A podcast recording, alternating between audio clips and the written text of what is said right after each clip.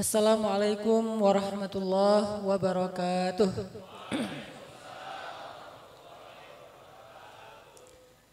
Alhamdulillahi rabbil alamin.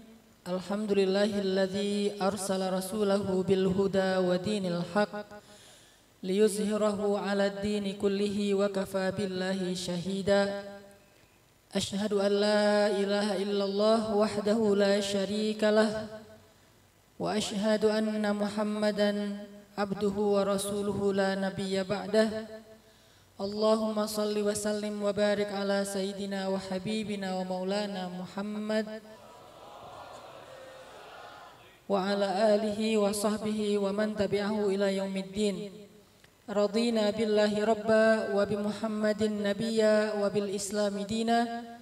li sadri wa yassir li amri wahlul 'uqdatan min lisani yafqahu qawli.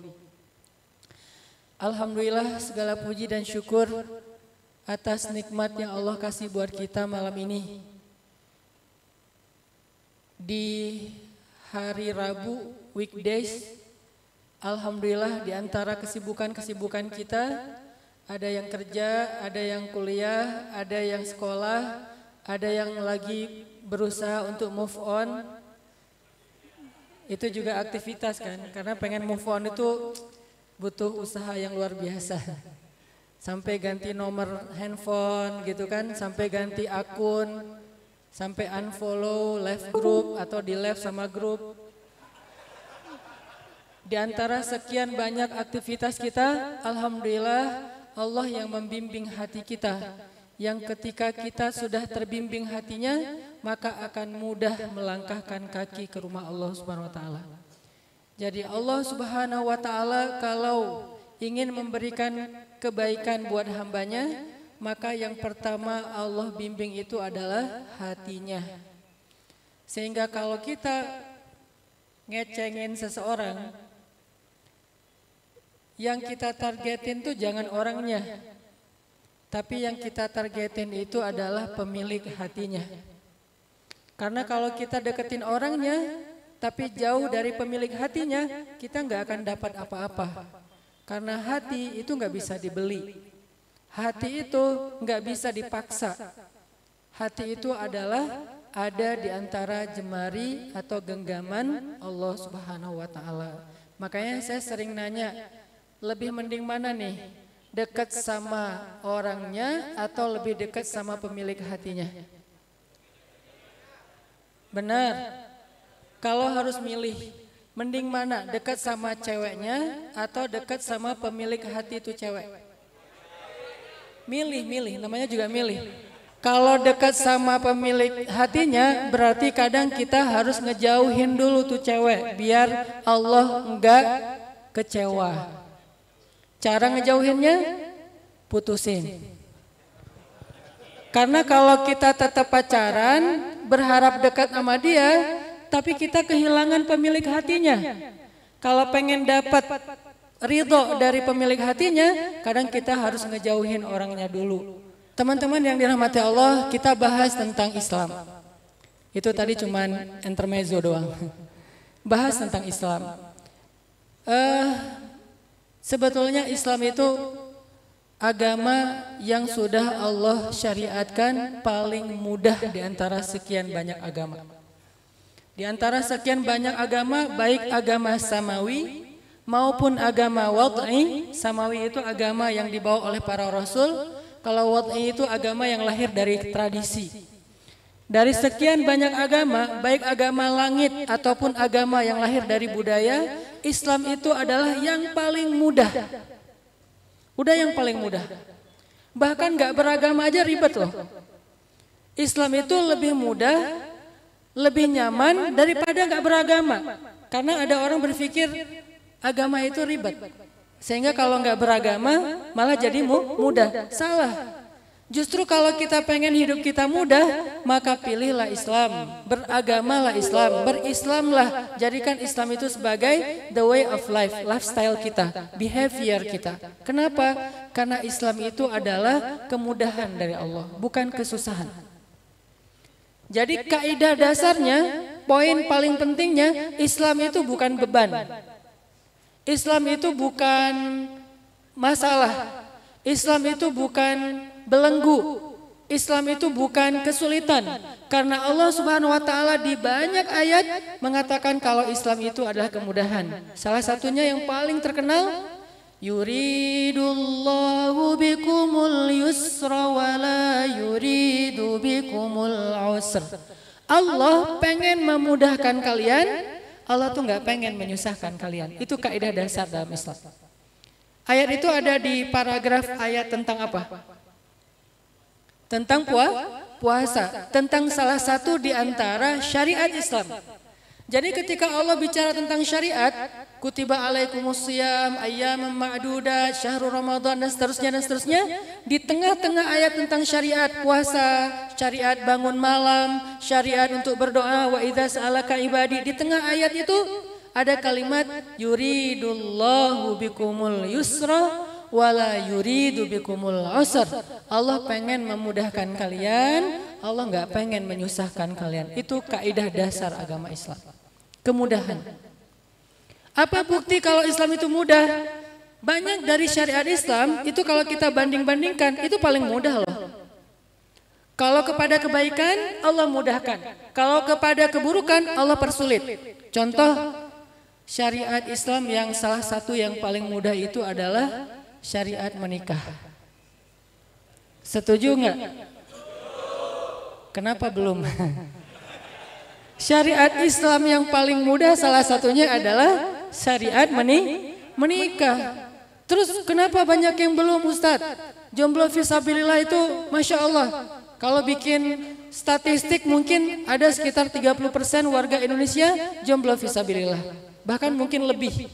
Kenapa masih banyak? Bukan karena Islam mempersulit pernikahan. Biasanya pernikahan dalam syariat Islam tuh gampang banget. Yang mempersulitnya adalah biasanya calon mertua. Ed mertua. Ini lagi menyampaikan aspirasi anak muda. Tapi nggak selalu tanpa alasan juga sih. Kadang-kadang calon mertua juga, so, misalnya saya nih, kalau saya punya anak cewek, dan alhamdulillah emang saya punya anak cewek tiga, itu kalau misalnya ada yang ngelamar kan namanya orang tua khawatir ya. Ini cowok siapa, terus dia mampu nggak ngenafkain anak saya, dia amanah atau enggak. Sebetulnya mampu nggak mampu itu relatif, amanah tuh yang paling penting. Karena kalau orangnya bertanggung jawab, gimana pun dia nggak mampu dia akan berusaha. Tapi kalau orangnya nggak bertanggung jawab, dia punya banyak harta, bahkan kadang-kadang tidak memberi apa-apa untuk keluarganya. Jadi amanah apa enggak karena belum kenal. Wajar sih, tapi tetap aja Islam itu lebih mudah. Semudah apa menikah menurut Islam? Semudah cuma ngomong gini, saya terima nikahnya Fulanah binti Fulan dengan mahar sekian dibayar tunai. Udah selesai. Gampang banget. Kita nggak perlu cari hari yang tepat, walaupun itu mungkin bagi sebagian tradisi dianggap sesuatu yang perlu. Tapi dalam Islam tidak harus misalnya kita harus nggak harus mempersiapkan resepsi yang mewah, apalagi berharap balik modal atau untung profit gitu kan ya. Kita nggak harus menentukan misalnya kartu undangannya warna apa. Kebenaran yang cowoknya anak straight banget jadi pengennya black on black. Si ceweknya dia feminim banget pengennya pink gitu kan ya kan jadi rame nggak jadi nikah gara-gara warna kartu undangan. Jadi yang bikin ribet bukan Islam. Islam tuh mudah banget. Terus udah akad, udah selesai. Yang bikin akad itu berulang kali itu biasanya bukan syariat Islam tapi saksi. Sah saksi belum. Kenapa? Ya siapa tahu saksinya ada yang mantan. Ya susah. Yang nggak akan sah gitu kan. Seharian juga akan nggak akan sah. Jadi Islam itu mudah teman-teman. Coba teman-teman renungkan ya. Menikah itu gampang. Tapi yang susah itu justru bercerai. Kalau akad nikah, saya nikahkan, saya terima nikahnya, beres. Kalau bercerai, itu ada prosesnya. Kalau kita ada masalah dengan pasangan, beri dulu nasihat. Gak boleh langsung talak. Dikit-dikit saya tolak kamu, gak boleh. Kita kasih nasihat dulu. Udah berkali-kali ngasih nasihat gak berhasil, akhirnya pindah tempat tidur. Siapa yang pindah? Suaminya. Istri tetap di spring bed, suaminya di sofa. Itu etikanya. Jadi walaupun yang salah istri, tetap aja suami yang tidur di ruang tamu. Karena kita cowok, itulah nasib kita gitu kan. Kalau cewek tetap di di kamar, pindah tempat tidur. Itu kayak kode gitu, teguran buat istri. Pindah tempat tidur ternyata belum berhasil, akhirnya ada syariat memukul yang tidak menyakiti dan melukai. Memukul yang tidak menyakiti dan tidak melukai. Kayak gimana memukulnya? Kayak cuman ngasih isyarat doang. Kamu jangan gitu dong. Jadi kayak bukan mukul tarung ya. Ini yang ketiga. Udah nggak berhasil juga dengan memukul yang tidak melukai dan menyakiti, maka syariat talak. Talak juga ada proses. Talak satu, talak dua, talak tiga. Dan di antara talak itu ada masa iddah. Dan talaknya juga harus benar. Ada talak yang benar, yang syar'i, ada talak yang bid'i. Mana talak yang bid'i? Mentalak istri ketika dia sedang haid. Itu talak yang dilarang mentalak istri di waktu dia suci tapi sudah dicampuri. Kan ada masa periode haid ada periode suci kan? Nah periode suci udah benar cuman dalam periode itu udah pernah melakukan hubungan suami istri dan dan itu nggak boleh mentalak istri dalam kondisi kayak gitu. Dilarang juga. Apalagi banyak syarat-syaratnya. Sehingga kalaupun berhasil memenuhi syarat talak kita talak masih ada iddah jadi dipersulit sama Allah perpisahannya tuh. Kalau bertemu dipermudah, kalau berkumpul dipermudah, kalau menghubungkan di antara dua hamba Allah, Allah permudah, tapi memisahkan mereka Allah persulit. Ini Islam. Sehingga ada masa idah. Berapa kali suci dan di masa idah syariatnya mereka nggak boleh pisah rumah, tetap serumah. Kenapa? Supaya mereka tetap komunikasi. Ceweknya nggak perlu menutup aurat karena masih muhrim. Kalau ditalak sama suaminya talak satu, yang perempuannya di rumah masih bu boleh buka aurat, masih boleh buka jilbab. Kenapa? Karena masih suaminya. Kenapa kok disyariatkan buka jilbab malah di rumah? Supaya suaminya tergoda. Kenapa? Kalau suami tergoda dan dia menginginkan sesuai kebutuhan biologisnya, lalu mereka melakukan hubungan suami istri, otomatis sudah rujuk. Ini Islam. Gimana cara Allah bikin cerita, bikin skenario, kalian jangan pisahan deh. Udah sabarlah, kasih nasihat aja dulu. Udah ya Allah, ya udah nasihatin lagi. Udah ya Allah, ya udah kalau gitu kasih kode pindah tempat tidur. Udah ya Allah, saya udah tidur di musola, udah tidur di masjid. Nah itu mah itikaf ya. Makanya si ceweknya biasa-biasa aja kan nggak ngerasa ada kode soalnya iti itikaf 10 malam terakhir di bulan Ramadan atau khuruj 3 hari 40 hari. Kenapa dia tinggalin saya 40 hari? Enggak, dia nggak tinggalin lagi khuruj. Kasih kode bahwa dia itu tidur di tempat yang nggak biasa, di lantai, maksudnya di di ruang tengah tapi di lantai nggak di kasur lagi supaya istrinya merasa kasihan kepada suaminya. Nggak berhasil juga. Akhirnya dipukul dengan pukulan yang tidak melukai. Nggak berhasil juga. Talak baik-baik tapi tunggu waktu yang tepat. Nah kalau sambil nunggu waktu yang tepat, kenapa harus nunggu waktu yang tepat? Biar berubah pikiran. Kenapa nggak langsung talak aja? Tunggu, jangan-jangan sekarang lagi haid. Jangan-jangan masa suci ini udah pernah dicampurin. Berarti tunggu, masih beberapa minggu lagi. Dalam hitungan mingguan itu, siapa tahu hatinya mulai berubah, mulai tenang, mulai hilang emosi, nggak jadi nalak. Kan gitu. Allah persulit gimana caranya mereka nggak bercerai. Itulah Islam. Jadi justru dengan menjalankan syariat Islam, itu akan ngebantu kehidupan kita banget teman-teman. Itu baru satu contoh, belum lagi contoh-contoh yang lain yang sangat luar biasa. Itu maksud Allah, yuridullahu bikumul yusra wala yuridu bikumul usra. Allah tuh pengen memudahkan kalian, Allah tuh nggak pengen nyusahin kalian. Satu. Apalagi ayatnya, la yukallifullahu nafsan illa wus'aha. Allah tidak pengen memberi kalian beban hukum. Yukallif itu taklif dalam bahasa kita itu artinya beban hukum. Walaupun di Indonesia banyak orang pakai ayat ini untuk bab musibah. Sebetulnya ini bukan bab musibah, tapi bab syariah. Kalau bab musibah, uh, walana beluwannakum bisyai'in minal khauf am hasibatum an jannah. Banyak ayat-ayat tentang musibah, ujung-ujungnya sabar. Kalau ini bukan bab musibah, kan ada orang bilang Allah nggak akan memberi kita musibah di luar batas kemampuan kita. Ayatnya la yukallifullah. Enggak, itu bukan ayat tentang bab musibah, tentang syariah. Karena bahasanya taklif. Orang yang sudah terkena beban hukum syariah namanya mukallaf. Kalau bahasa kita orang yang sudah balik. Balik itu usia, bukan uh, kewajiban. Jadi usia balik artinya usia yang sudah punya kesanggupan untuk melakukan sesuatu itu artinya usia balik. Tapi kalau uh, perannya, uh, kewajibannya itu disebut dengan taklif. Sehingga orang yang sudah kena beban hukum disebut dengan mukallaf. Mukallaf ini siapa? Yang sudah balik, yang akalnya akil, sehat, bukan orang gila. Ini Islam nih. Jadi orang yang balik artinya umurnya udah cukup. Kedua yang akil, bukan orang yang gila atau orang yang stres. Kemudian orang yang nanti ada keterangan-keterangan syarat-syarat yang lain baru disebut mukallaf. Dan Allah mengatakan apa? La yukallifullahu nafsan illa wus'aha. Allah enggak membebankan kepada kalian satu syariat kecuali sesuai dengan wus'un, kelapangan kalian, bukan kesempitan. Ini detailnya diksi Al-Quran. Allah tuh pengen melapangkan hidup kita, bukan pengen menyempitkan hidup kita. Jadi ketika Allah mensyariatkan ini halal, ini haram, itu tujuannya itu untuk wus'aha, untuk melapangkan kita teman-teman, bukan pengen mempersulit dan menyempitkan hidup kita. Sehingga kalau kita merasa sempit, merasa bebannya berat, gak sanggup menjalankan syariat, maka muncullah rukhsah namanya. Muncul rukhsah, muncul keringanan. Disebabkan oleh uzur-uzur syar'i, a'zar, orang-orang yang punya banyak uzur, muncul rukhsah. Contoh dalam bab solat. Solat beban hukum yang idealnya adalah solatnya berdiri. Gak sanggup berdiri, maka muncul rukhsah, boleh duduk. Gak sanggup duduk, boleh berbaring. Gak bisa sholat tepat waktu, boleh dijamak. Gak bisa sholat dijamak eh, empat empat rakaat karena hetik banget di hari itu, boleh dua dua jamak plus kosor. Coba lupa sholat, boleh dikodok. Kalau lupanya nggak istiqomah, ada orang yang lupanya istiqomah. Asal waktu masuk waktu sholat lupa gitu.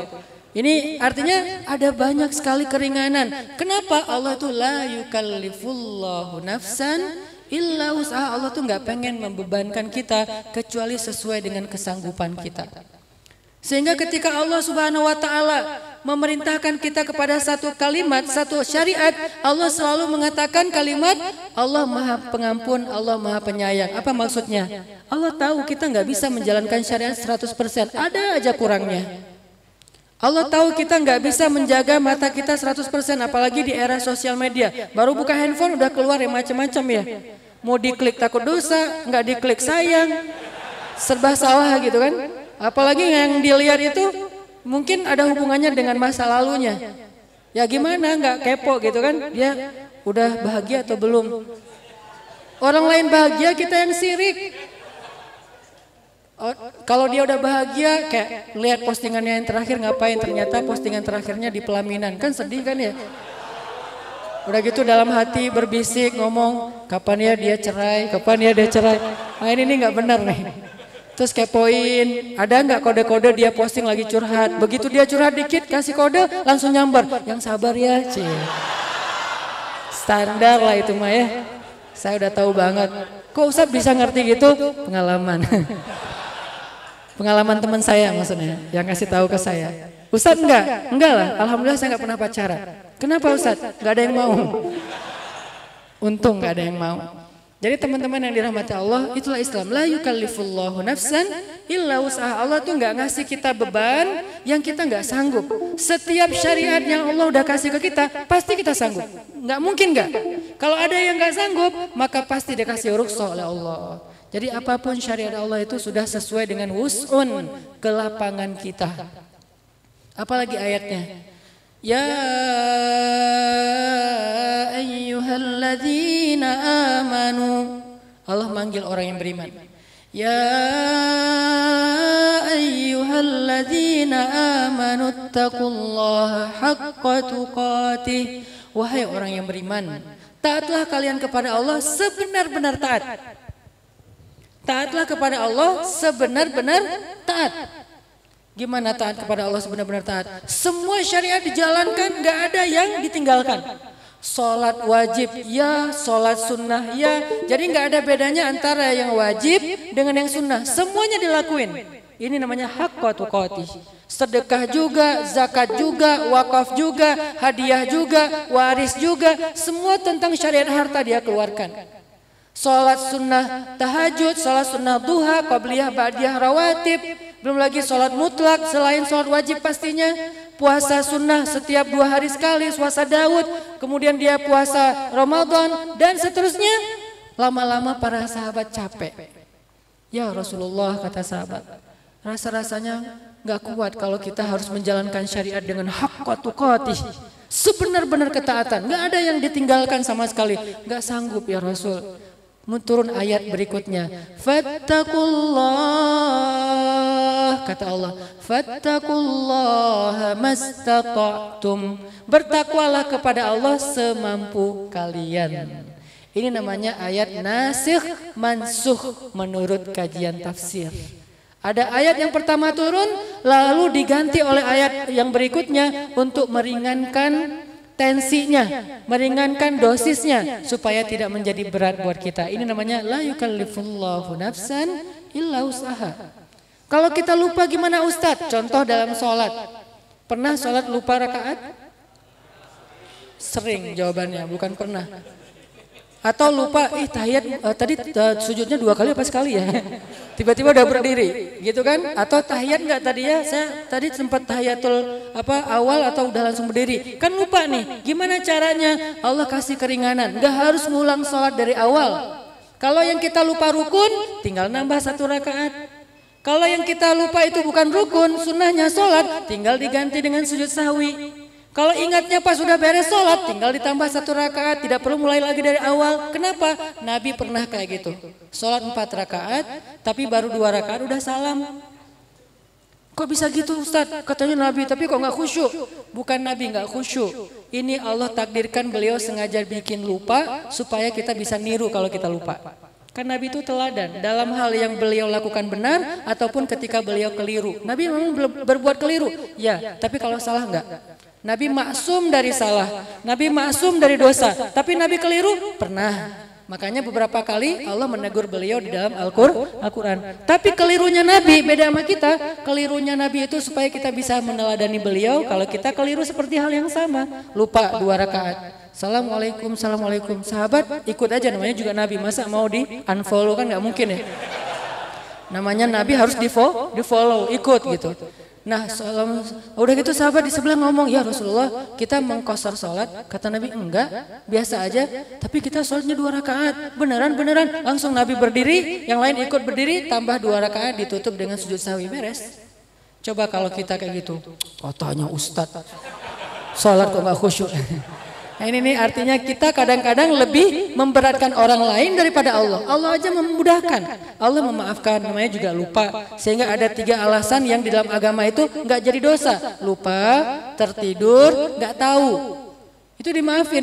Terus kenapa kita nggak maafin orang yang lupa berbuat salah sama kita, salah ngomong sama kita, nggak sengaja, atau dia nggak tahu yang sebenarnya? Kenapa nggak kita maafin? Allah aja memaafkan. Padahal Allah maha sempurna. Inilah Islam teman-teman. Insya Allah nanti kita lanjutkan lagi. Kita salat isya dulu ya. Barakallahu li walakum. Bismillahirrahmanirrahim. Teman-teman yang dirahmati Allah Subhanahu wa taala, tadi kita masih membahas ayat uh, ittaqullaha haqqa tuqatih. Kemudian Allah Subhanahu wa taala sambung di surat At-Taghabun, fattaqullaha mastata'tum. Di Ali Imran Allah mengatakan Taatlah kepada Allah, beribadahlah kepada Allah, jalan, jalankanlah syariat Allah sebenar-benarnya. Artinya jangan ada yang tertinggal sedikit pun. Ibarat sholat lima waktu harus setiap hari on time di masjid pas waktu azan berjamaah. Tapi ternyata setelah dipraktekin oleh para sahabat, udah habis-habisan berusaha, gak bisa maksimal seperti yang Allah katakan hak tuqatih. Sholat setiap hari di masjid, on time lima waktu selama seumur hidup. Kemudian qobliyahnya dapat, ba'diyahnya dapat, malam sholat tahajud, pagi sholat duha, sholat syuruk antara setelah sholat, ya setelah itikaf habis subuh, dan seterusnya. Kadang-kadang mereka ada yang sibuk, di antara mereka ada yang capek, di antara mereka ada yang sakit, di antara mereka ada yang punya masalah dan seterusnya dan seterusnya ada yang lagi di jalan. Akhirnya ada yang ngeluh, ya Rasulullah kami nggak sanggup koti. Kami nggak sanggup menjalankan semuanya sekaligus tanpa ada yang tersisa. Nggak sanggup ya Rasul. Gimana dong nanti kalau Allah marah kepada kami? Allah turunkan ayat, Fattakullaha mastata'tum. Jalankanlah syariat semampu kalian. Beribadahlah kepada Allah semampu kalian. Bertakwalah dan taatlah kepada Allah semampu kalian. Ini mudahnya Islam. Jadi nggak perlu kita mudahin lagi. Sebetulnya Islam sendiri udah mudah kemudahan dari Allah Subhanahu wa taala. Nanti ada lagi ayat, ini kita masih membahas tentang kemudahan Islam. Nanti goalsnya, outputnya saya pengen kita lebih yakin lagi untuk berhijrah. Lebih yakin lagi untuk ngejadiin Islam sebagai behavior kita, perilaku kita, sebagai our lifestyle, cara hidup kita. Kenapa? Karena cara hidup Islam itulah cara hidup paling mudah dan dimudahkan oleh Allah. Ayatnya Al-Baqarah, kemudian akhir Al-Baqarah, Ali Imran, Taghabun. Ada lagi ayat di surat Toha, Allah berfirman, "Ma anzalna 'alaikal Qur'an litashqa." Tidaklah kami turunkan kepadamu Al-Qur'an litashqa. Apa arti litashqa? Menyusahkan kamu. Al-Quran itu tidak Allah turunkan untuk menyusahkan kita, enggak sama sekali. Justru Al-Quran itu diturunkan untuk memudahkan kita. Bukan untuk memberatkan, justru untuk meringankan kita. Syariat Islam sangat luar biasa mudah dan uh, ringannya. Contoh, dua orang sahabat, sahabat Nabi radhiyallahu anhuma lagi ngelakuin perjalanan. Jadi kayak kalau bahasa kita tuh kayak mungkin lagi touring gitu. Lagi touring, dua orang nih, yang satu anak uh, motor klasik, yang satu lagi motor gede gitu ya, Sa touring berdua, beda mazhab. jalan berdua. Lagi jalan di tengah jalan tuh masuk waktu sholat, mungkin sholat zuhur, mungkin sholat asar, masuk waktu sholat. Cuman pas waktu, masuk waktu sholat, mereka di tengah padang pasir, nggak bisa nemuin air. Akhirnya mereka sepakat, ya udah kita tayamum aja, pakai debu. Tayamum pakai debu, sholat. Pas sudah selesai sholat jalan lagi nggak lama kemudian nemu telaga, nemu air. Mulai mereka berbeda pendapat. Yang satu bilang kita harus ulangi lagi sholatnya. Soalnya yang tadi tayamum sekarang udah ada air. Kalau sudah ada air tayamumnya batal. Kata yang kedua tidak perlu diulangi. Soalnya tadi kita sholat memang nggak ada air. Kalau sudah ada air ya tidak perlu diulangi lagi karena sholat dengan tayamum juga sudah sah. Berbeda pendapat. Akhirnya yang satu sholat lagi, yang satu lagi nungguin. Dia nggak sholat karena dia memegang pendapat tidak perlu diulang. Lanjutin perjalanan, pas sudah pulang mereka lapor ke Rasulullah SAW. Ya Rasulullah, di tengah jalan kami berbeda pendapat. Pertama kami sholat dengan tayamum karena emang nggak ada air. Sedangkan yang kedua Akhirnya saya berpendapat tidak perlu mengulang sholat karena sudah tayamum. Sedangkan teman saya yang kedua ini berpendapat harus mengulang sholat. Akhirnya saya tidak mengulang sholat, dia mengulang sholat. Gimana ini ya Rasulullah? Apa jawaban Rasulullah SAW? Kamu yang tidak mengulang sholat, kod asobeta, kamu sudah tepat. Kamu sudah tepat. Kita kan kadang-kadang suka ngebenturin ya. Kalau tepat yang berarti yang lain keli, keliru. Kalau yang hak berarti batil. Kita suka gitu ngebanding-bandingin dan menjudge. Padahal Nabi nggak kayak gitu jawabannya. Dan Nabi menjawabnya dengan senyum loh. Jadi kalau kita menyikapi perbedaan mazhab fikih, yang satu kunut, yang satu enggak, yang satu sebelas rakaat, yang satu dua tiga, dengan wajah cemberut, cemberut kita itu yang bid'ah. Karena dua-duanya sholat, bukan bid'ah kan? Yang sholat taraweh 11 sholat, yang dua tiga sholat, yang kunut sholat subuh, yang nggak kunut juga sholat subuh, nggak ada yang bid'ah, yang bid'ah yang cemberut, yang saling menjudge karena sunnah Nabi ketika menyikapi dua sahabatnya yang berbeda pendapat, beliau tersenyum. Lalu beliau mengatakan, kamu yang tidak mengulangi sholat, asobata, kamu udah tepat. Sedangkan kamu yang mengulangi sholat dua kali, kamu dapat pahala dua kali. Ini Islam. Enggak dibentur-benturin sama, sama Nabi. Kenapa kamu ngelakuin apa yang saya enggak lakukan? Dasar kamu ahli neraka apa? Enggak. Padahal Rasulullah pemilik dalil loh.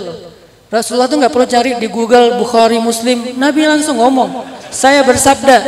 Kan pemilik dalil. Tapi akhlak Rasulullah Sallallahu Alaihi Wasallam luar biasa. Sehingga yang satu bahagia, yang kedua juga bahagia. Bahagia. Yang pertama dia sholat sesuai dengan pemahaman dia, nggak perlu diulang karena tayamum juga cara bersuci. Ya udah, kamu udah benar. Asobeta. Tapi yang mengulangi, kamu dapat pahala dua kali lipat. Kira-kira mana yang kita pilih? Ya dua-duanya baik. Ya, astagfirullah, salah nanya. Baper sih. ya maksud saya dua-duanya bah, baik. Yang pilihan pertama yaitu sholat sekali baik. Pilihan yang kedua. ya gitu deh. Oke. Okay. Um, ini di antara contoh gimana Rasulullah SAW memberi kita teladan kalau Islam itu asik banget, santai banget, nggak kaku. Selama memang yang dilakukan itu bukan maksiat kepada Allah SWT, dan ini adalah salah satu di antara teladan dari Rasul soal fikih. Ma anzalna alaikal Qur'an litashqa. Kami tidak turunkan Al-Qur'an kepadamu untuk menyusahkan kamu, sebaliknya memudahkan. Belum lagi nanti kalau kita baca kisah-kisah ayat-ayat di dalam Al-Qur'an yang semuanya itu untuk memudahkan cara hidup kita. Baik masalah akidah, kemudian masalah ibadah, kemudian masalah akhlak, moral, sosial, semuanya untuk memudahkan kehidupan kita. Masalah akidah. Allah turunkan banyak ayat akidah itu sebagai uh, penyemangat, nasihat untuk hamba-hambanya yang sedang lemah. Contoh, ayat tentang berserah diri kepada Allah. Tawakul. Kalau bahasa kita tawakal. La tahzan. Innallaha ma'ana. Paling populer kan? La tahzan innallaha ma'ana. Jangan sedih. Jangan takut, jangan khawatir. Allah bersama kita. Itu justru mempermudah kita loh dalam menghadapi hidup, dalam menghadapi masalah. Karena kalau orang nggak berpegang kepada Allah, terus dia pegangan ke siapa yang rapuh? Karena cuma berpegang ke Allah yang paling Uru, uh, apa urwatil wuthqa, pegangan yang paling kuat. Sehingga orang kalau berpegang kepada harta, berpegang kepada uh, culture atau budaya, berpegang kepada manusia, itu lemah semuanya. Saya pernah diundang beberapa kali eh, jalan-jalan uh, sekalian main. Kalau saya ngomong main berarti di situ ada dakwahnya. Karena buat saya dakwah itu dengan cara main, nggak usah terlalu serius tapi dia substansial main ke Jepang misalnya atau ke Korea. Jepang Korea ini kehidupan masyarakatnya tuh rapi banget, terutama Jepang ya, rapi banget. Mulai dari kita turun pesawat itu udah orang ngantri. Jadi ngantri ngambil bagasi aja di bag, baggage belt itu itu udah ngantri nggak ada yang lewat garis yang ditetapkan di situ sehingga nggak ada yang uh, duduk di depan situ atau sampai trolinya terlalu ke depan nggak semuanya ngantri dengan rapi Kemudian ke mana-mana udah budaya ngantri udah biasa. Mau ngambil taksi juga ngantri. Walaupun mular gitu, mereka tetap ngantri. Kehidupannya itu rapi, disiplin, orangnya murah senyum, humble. Tapi ternyata Jepang itu tingkat bunuh dirinya lumayan tinggi di dunia. Tiga kali saya ke sana, tiga kali saya ngelihat adegan orang bunuh diri dan berhasil. Sampai yang yang kedua kalau nggak salah pas saya ke Jepang itu lagi ada berita yang lagi kayak trending topik gitu di Jepang di TV-TV mereka tentang bunuh diri online. Ternyata di sana bunuh diri itu ada jasanya. Jadi kita bisa pilih di aplikasinya mau pakai cara apa bunuh dirinya. Apakah diputusin atau dia minum racun atau kayak loncat dari apa uh, dari gedung atau dia masuk ke rel kereta MRT gitu ternyata banyak caranya. Jadi dia tinggal klik terus kurirnya datang untuk bunuh diri dan bayar. Udah bunuh diri bah bayar berhasil. Oh lagi lagi rame tuh waktu itu yang kedua kalau nggak salah. Artinya kenapa negara yang maju negara yang pendapatan rata-rata per kapitanya tinggi, orang yang kehidupannya udah rapi banget, indah banget, tapi tingkat bunuh dirinya tinggi karena mereka tidak punya pemahaman tauhid yang baik memang nggak kenal Allah. Buat mereka agama itu hanya culture. Jadi mereka nggak bilang agama Islam yang disebut budaya Islam. Mereka nggak bilang agama Nasrani budaya Nasrani. Sehingga kalau pas lagi Natal mereka jadi Nasrani, pas lagi hari suci agama culture Jepangnya mereka jadi orang Sinto atau apa pun, jadi berubah-ubah karena dianggap kal culture. Artinya bukan soal teologi, bukan soal berserah diri kepada Allah, hanya soal kebiasaan. Sehingga ketika mereka mulai frustasi, ada masalah dikit, kadang-kadang saking hobinya bunuh diri, bete dikit bunuh diri. Ah bete ah, terus bunuh diri, cie. Saking lemahnya mental mereka. Kenapa bisa kayak gitu? Karena tidak ada tawakul. Sehingga ketika Allah turunkan ayat-ayat tentang kebesaran Allah, itu goalsnya, salah satu outputnya itu biar kita la asu, la tahzan, la taknatu, itu goalsnya. Jangan putus asa, jangan kecewa, jangan takut, jangan sedih. Kenapa?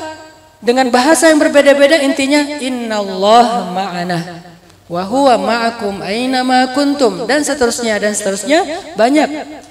Sehingga ini adalah ayat untuk memudahkan kita, bukan untuk menyusahkan kita. Saya ngerasa ya, kayak misalnya gini.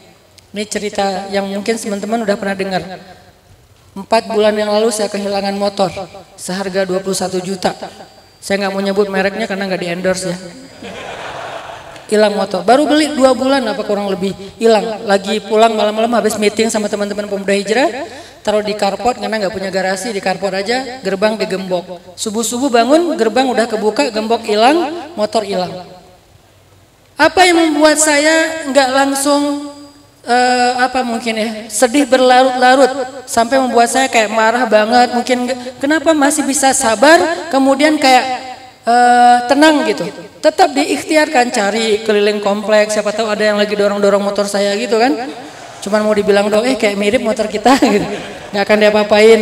Ada orang mungkin orangnya gede-gede ramean misalnya. Ya kenapa bisa kuat sabar? Mungkin pas detik itu karena kata Nabi as-sabru inda sidmatil ula. Sabar itu di awal kejadian. Kalau setelah sekian lama namanya bukan sabar sadar. Jadi kalau kita dapat musibah, wah panik gitu, udah lama-lama, ya udah deh innalillahi wa inna ilaihi rajiun. Itu bukan sabar, itu sadar. Sabar ukurannya di awal kejadian. As-sabru kata Nabi, inda sidmatil ula. Sabar itu di awal hentakan. Ketika kita diuji oleh Allah dengan jebret ada masalah, jebret ada kayak musibah, mungkin musibahnya enggak enggak dengan suara lantang, suaranya pelan. Eh, kita jadi adik kakak aja yuk. Kan pelan ya, ngomongnya kan santai kan. Tapi kan kayak musibah terbesar nomor dua gitu dalam hidup. Terus, terus gimana biar kita kuat? Nah di situlah ketahuan sabar atau enggak. Kalau kita marah-marah kayak di jalan gitu ya. Di jalan ada yang eh, langgar lalu lintas, rambu-rambu, kayak kita disalip tapi e, misalnya enggak dengan cara yang benar dan seterusnya kita klakson marah-marah sampai akinya habis saking klaksonnya lama gitu. Pas sudah sampai di rumah, astagfirullahaladzim, ya udah deh sabar aja. Itu bukan sabar, itu sadar. Berarti dia udah kehilangan pahala sa sabar, nggak dapat lagi wabashiris sobirin. Sampaikan kejutan ke orang yang sabar karena dia nggak sabar. Kita kira-kira lebih sering sabar apa sadar? Lebih sering sadar. Alhamdulillah masih sadar ya. Karena ada orang yang sadar juga enggak, terus aja kayak gitu. Tapi berarti kita jarang dapetin kejutan tentang orang sabar yang luar biasa. Nah, kenapa bisa sabar ketika terjadi misalnya motor hilang langsung nahan, jangan sampai kita berputus asa, nanya mempertanyakan kebesaran Allah, apa maunya Allah, Allah nggak adil sama saya, kenapa saya terus yang kena dan seterusnya dan seterusnya. Kenapa bisa sabar? Karena kita yakin kepada Allah. Kata Nabi, siapa yang ketika kehilangan sesuatu Lalu dia membaca doa Allahumma ajurni fi musibati wa li khairan minha Allah akan menggantikan yang dia kehilangan itu dengan yang lebih baik. Itu janji Allah dan Rasul. Karena kita yakin kepada Allah dan Rasul, setiap hari kita bilang sadaqallah, setiap hari kita bilang sadaqar Rasul, akhirnya tenang. Kan buahnya itu kan ketenangan. Ala bidzikrillah tatmainnul qulub. Zikir di sini itu bukan cuma subhanallah subhanallah bukan. Ketika kita ingat Allah dalam masalah kita jadi tenang. Kenapa? Masalah kita kalau ditaruh di depan mata kita itu jadi gede. Begitu ditaruh di hadapan Allah jadi kecil. Dunia ditaruh di depan kita besar banget. Dunia ditaruh di depan Allah lebih ringan daripada sebelah sayap nyamuk. Sehingga artinya apa? Masalah apa pun kalau kita hadapin sendiri itu nggak akan kuat, kegedean masalahnya. Tapi kalau ditaruh di hadapan Allah itu jadi ringan, gampang, sepele banget, receh. Karena kita taruh di hadapan Allah, jangan di hadapan kita. Makanya kalau ada masalah, jangan taruh di depan kita. Taruh di depan Allah. Cara naruh masalah di hadapan Allah, taruhlah dia di atas sajadah dalam sujud panjang kita. Itu cara naruh masalah di hadapan Allah. Begitu kita taruh dengan doa-doa kita langsung ringan. Kenapa? Ah, itu mah receh di hadapan Allah. Kalau kita nggak yakin dengan doa wakhluf li khairam minha, kita bakalan putus asa. Baru juga beli tiga bulan kayak sedih banget gitu kan? Udah belinya cash lagi. Nggak ada asuransi yang bisa balikin, artinya nggak bisa ngeklaim ke mana-mana. Kan rugi nih. Tapi kalau ada kalimat kita taruh aja kepada Allah. Allah motor saya hilang, ganti dong yang lebih bagus. Kan itu kan terjemahannya kan? Karena kalau kita baca bahasa Arab nggak ngerti terjemah kayak agak kurang greget gitu. Seberapa greget lo doa aja. Jadi harus ngerti terjadi terima ya Allah motor saya hilang ganti dong lebih bagus. Udah tenang. Kenapa tenang? Karena yakin. Karena buah dari keyakinan itu i, uh, sakinah, tenang. Seminggu kemudian, alhamdulillah Allah ganti dengan motor seharga 31 juta. Sebulan kemudian ini lagi diganti dengan harga motor 45 juta. Masya Allah ya, subhanallah. ini nih Allah ganti dua motor loh sekaligus. Satu 31 juta, satu lagi 45 juta. Jadi kalau ada masalah dalam hidup teman-teman, tinggal bilang aja ya Allah saya ada masalah nih kecil. Jangan bilang ya Allah masalah saya besar banget. Karena kita meletakkan masalah itu di depan mata kita jadi gede. Coba taruh di hadapan Allah. Kata Allah, kata Nabi, dunia dan seisinya di mata Allah itu lebih ringan daripada sebelah sayap nyamuk. Apalagi ini bukan dunia dan seisinya, cuman recehnya dunia. Berarti kan nggak ada apa-apanya. Ah, tenanglah. Ya Allah, saya punya utang sedikit, cuman 100 miliar. 100 miliar itu gede karena ditaruh di depan kita. 100 miliar jadi kecil ditaruh di hadapan Allah. Allah lahu ma fis samawati wa ma fil ard. Miliknya apa yang ada di langit dan di bumi. Berarti 100 miliar jadi receh atau di depan Allah.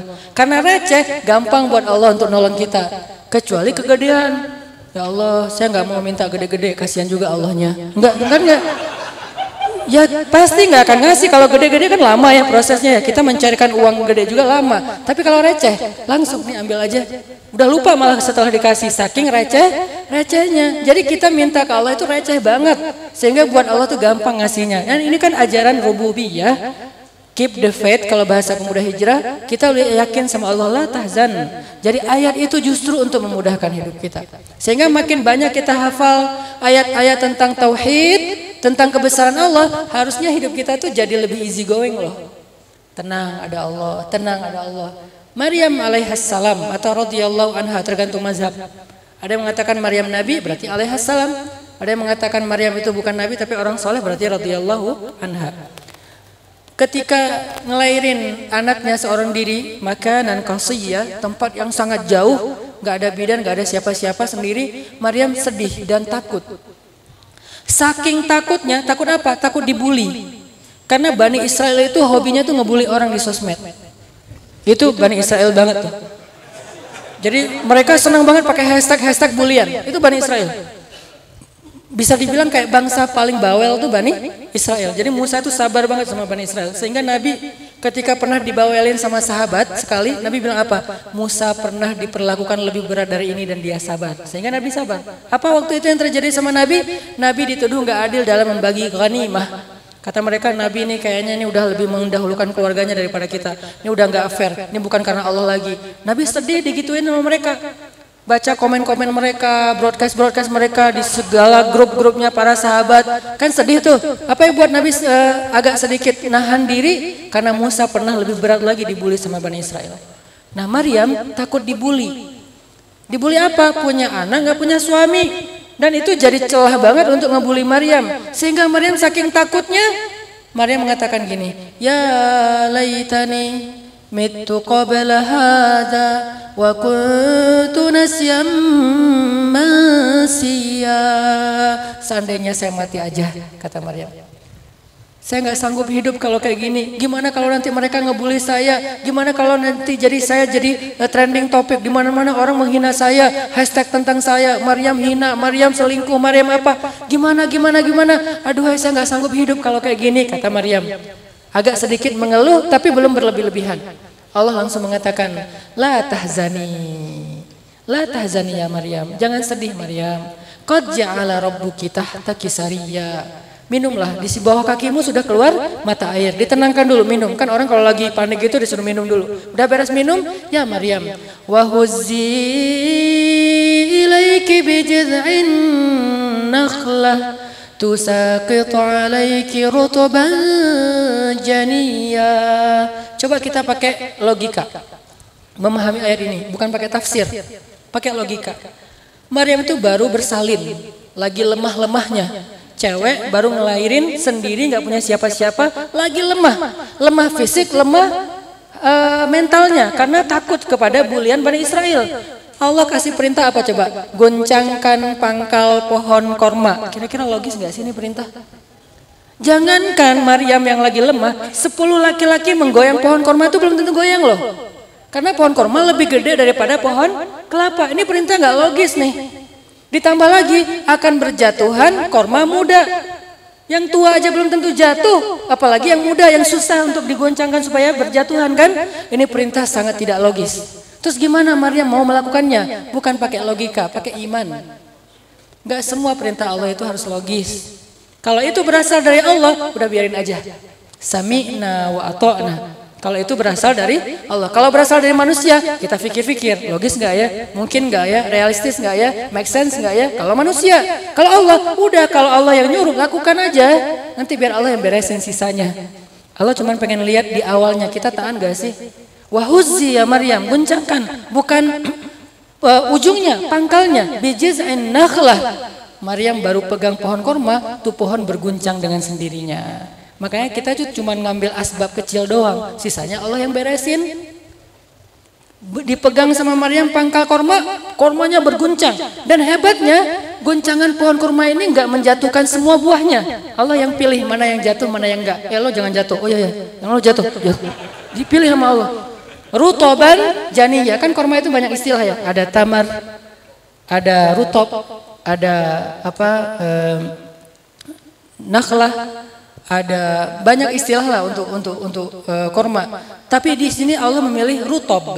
Rutob janiyah. Jadi di antara sekian ratus ribu bu, uh, apa butir korma yang ada di pohon itu, cuman rutoban janiyah. Rutob yang segar, yang rasanya manis, yang boleh jatuh dan jatuhnya tepat di dekat Maryam. Allah lagi nunjukin kebesarannya. Biar Maryam lebih yakin dan gak usah takut sama Bani Israel. Baru Allah bilang, Fakuli washrabi wa qarri aina. Makanlah wahai Maryam, minumlah wahai Maryam, bersenang hatilah wahai Maryam. Ini cara menyelesaikan masalahnya. Yakin dulu sama Allah. Setelah yakin, kemudian Allah bilang gini, Fa imma tarayinna minal bashari ahadan faquli inni nadartu lirrahmani sawma falan ukallimal yauma insiyah. Kalau kamu ketemu orang Bani Israel, jangan ngomong, diam aja. Kalau dibully, diam. Kalau di head, diam. Kalau di kick dari grup, diam. Kalau grupnya yang left dia, diam. Kadang-kadang kita nggak left grup, grupnya yang left. Mereka bikin grup baru di sebelah, cuman kita doang yang nggak di invite, yang lain masuk. Ini nih, diam diam, nggak usah di komen, nggak usah di replay, nggak usah di forward. Diam aja, nggak usah di capture. Terus kalau nanti saya jadi dibully rame-rame ya Allah di sosial media, sementara mereka kan punya banyak selebgram-selebgram yang bisa influencer gitu kan, ngeramain trending topik. Diam kata Allah. Lan ukallimal yaum insiya. Seorang pun saya nggak akan ajak ngomong. Satu haters pun nggak akan saya replay. Satu broadcast pun nggak akan saya bales. Terus gimana saya ngebela diri? Tenang, ada Allah yang tadi udah nunjukin kebesarannya. Biar Allah yang pakai cara Allah yang lebih keren. Pulang Maryamnya. Fa'atat bihi qaumaha tahmiluh. Pulang sambil menggendong bayinya yang tidak punya ayah. Baru di gerbang kota Al-Quds udah dihadang, dipersekusi sama Bani Israel. Mereka semuanya udah nunggu Maryam pulang. Begitu Maryam muncul di gerbang kota Al-Quds yang suci, mereka langsung menghadang mengatakan, Maryam, kamu wanita kotor, nggak boleh masuk ke kota suci kami. Kamu pembawa sial dan kami tidak mau ketiban sialnya. Kamu membawa banyak bencana dan jangan sampai menimpa kami. Kamu perempuan yang badi.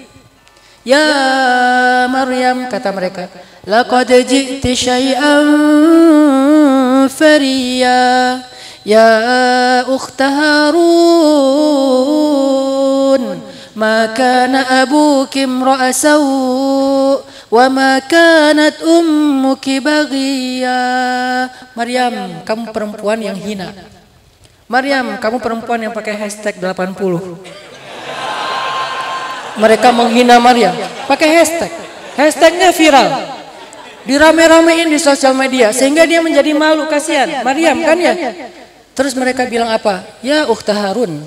Wahai saudari Harun Ayah kamu itu orang baik, ibu kamu itu perempuan yang soleha. Kenapa kamu malah mengotori, menodai nama baik keluargamu? Maryam dibully habis-habisan. Apa yang dilakukan Maryam? Fa asyarat ilaih. Asyarat, isyarah jadi bahasa Indonesia isyarat. Maryam memberi isyarat kepada bayinya. Maksudnya ngomong aja sama bayi saya. Mereka makin marah. Kaifa nukallimu man kana fil mahdi sabiyya? Maryam ternyata kamu bukan hanya hina, bukan hanya pembuat dosa, tapi kamu udah gila. Masa kamu nyuruh kami ngomong sama bayi yang masih digendong, masih menyusui? Gimana bayi itu bisa ngomong? Allah langsung membela Maryam. Karena Maryam diam, Allah yang bela. Kalau Maryam bela diri, Allah nggak akan ikut bela. Makanya kalau dibully di sosial media, jangan diladenin. Diam aja, biar Allah yang bela. Cara Allah ya terserah Allah. Kalau udah tahu caranya namanya bukan kejutan. Namanya juga min haitsu la yahtasib dari cara yang kalian tidak pernah du, duga. Biarin aja Allah yang bela. Kita diam, jangan ke bawah-bawah emosi, sibuk berdebat, habis energi. Udah aja fokus dengan dakwah, fokus dengan amal soleh, fokus dengan akhlak yang mulia. Jangan tercoreng akhlak kita hanya gara-gara orang melihat kita. Kalau kalau gitu berarti kita berhasil dipancing untuk berbuat sesuatu yang tidak baik. Maryam diam. Akhirnya Allah menjadikan bayi itu bisa berbicara. Bukan berbicara lebih tepatnya, khutbah. Karena kalau bicara cuma mama, mama udah bicara kan? Ini enggak, khutbah. Kol, ini abdullah. Kebayangnya bayi Isa lagi dalam gendongan ibunya ngomong. Inni abdullah atani alkitab wa ja'alani nabiyya وجعلني مباركا أينما كنت وأوصاني بالصلاة وأوصاني بالصلاة والزكاة ما دمت حيا وبرا بوالدتي ولم يجعلني جبارا شقيا. والسلام. Ini bayi yang ngomong loh. Yauma wulidtu wa yauma amutu wa yauma ub'atsu hayya. Panjang banget ngomongnya. Bisa diulang? Padahal kita udah dewasa. Ini bayi aja bisa ngomong sefasih itu. Aku adalah hamba Allah yang diberikan Allah Alkitab yaitu Injil dan aku dijadikan sebagai nabi dan aku diberikan kemampuan membawa keberkahan di mana pun aku berada. Allah memerintahkan kepadaku untuk sholat dan zakat sepanjang hidupku. Allah menyuruh aku berbakti kepada ibuku, bukan kepada kedua orang tuaku. Itu kode. Wabarron biwalidati. Harusnya wabarron biwalidayya. Kan harusnya gitu kan? Aku diperintahkan berbakti kepada kedua orang tua. Enggak, aku diperintahkan berbakti kepada ibuku. Kenapa? Aku nggak punya ayah. Bukan ada ayah tapi nggak bertanggung jawab. Bukan, nggak punya ayah. Kalau ada ayah dan nggak bertanggung jawab, kita tetap disuruh berbak, berbakti. Soal dia nggak bertanggung jawab, urusan dia dengan Allah. Tapi soal kita berbakti atau enggak, urusan kita dengan orang itu, dengan ayah kita. Ini nggak punya ayah, jadi siapa yang mau dibaktiin? Sehingga wabar rombi walidati. Dan kalimat yang berikutnya, wassalam alayya yauma wulidtu. Keselamatan bagiku hari ketika aku dilahirkan. Maksudnya, aku dilahirkan sebagai bayi suci, bukan bayi yang ternoda. Jadi Isa yang masih bayi membela ibunya karena ibunya diam sesuai dengan perintah Allah. Ini kan solusi dalam hidup. Ayat Al-Quran itu solusi semua teman-teman. Apalagi kalau teman-teman baca ayat-ayat tentang surat curhat. Apa surat curhatnya? Muja adalah surat diputusin. At-talak. Kan surat diputusin kan? ya lo gue n itu kan tolak kan udah beres udah putus gitu nah itu kalau kita baca surat-surat itu itu semuanya ajaran untuk memudahkan kita bukan untuk mempersulit contoh at-tolak at-tolak itu kan asbabun nuzulnya Nabi baru mentalak Hafsah istri beliau tapi kita nggak boleh suuzon kata ulama sesuatu terjadi di antara Nabi dengan Hafsah sampai Nabi menceraikan Hafsah tapi dua-duanya soleh pastinya. Rasul udah pasti soleh, Hafsah juga perempuan yang soleh. Jadi kita nggak bisa menjat sejarah. Jangan pernah menjat sejarah, karena kita tidak hadir ketika adegan itu ada. Cukup ambil pelajaran aja nih. Apalagi sejarah tentang keluarga nah, Nabi. Lebih nggak boleh lagi dijat. Sejarah yang bukan keluarga Nabi aja nggak boleh dihakimi, apalagi keluarga Nabi. Yang jelas terjadi sesuatu, Nabi menceraikan Hafsah. Dibawa pulanglah Hafsah ke rumah Umar, ayahnya. Allah langsung mengutus Jibril. Wahai Jibril, datang kepada Muhammad, suruh dia merujuk Hafsah. Jibril datang, ya Rasulullah. Kenapa Rasulullah menceraikan Hafsah? Hafsah itu sawamah kawamah. Apa arti sawamah kawamah? Sawamah dari kata soma, yasumu. Orang yang melakukan puasa namanya soim. Kalau cewek namanya soimah. Itu yang melakukan puasa. Jadi kalau dia pernah berpuasa, soim. Kalau cewek pernah berpuasa, soimah. Tapi kalau dia sering puasa, itu bukan soim. Itu namanya sawam. Pakai tasydid. Kenapa tasydid? Karena filosofi tasydid dalam bahasa Arab itu penegasan.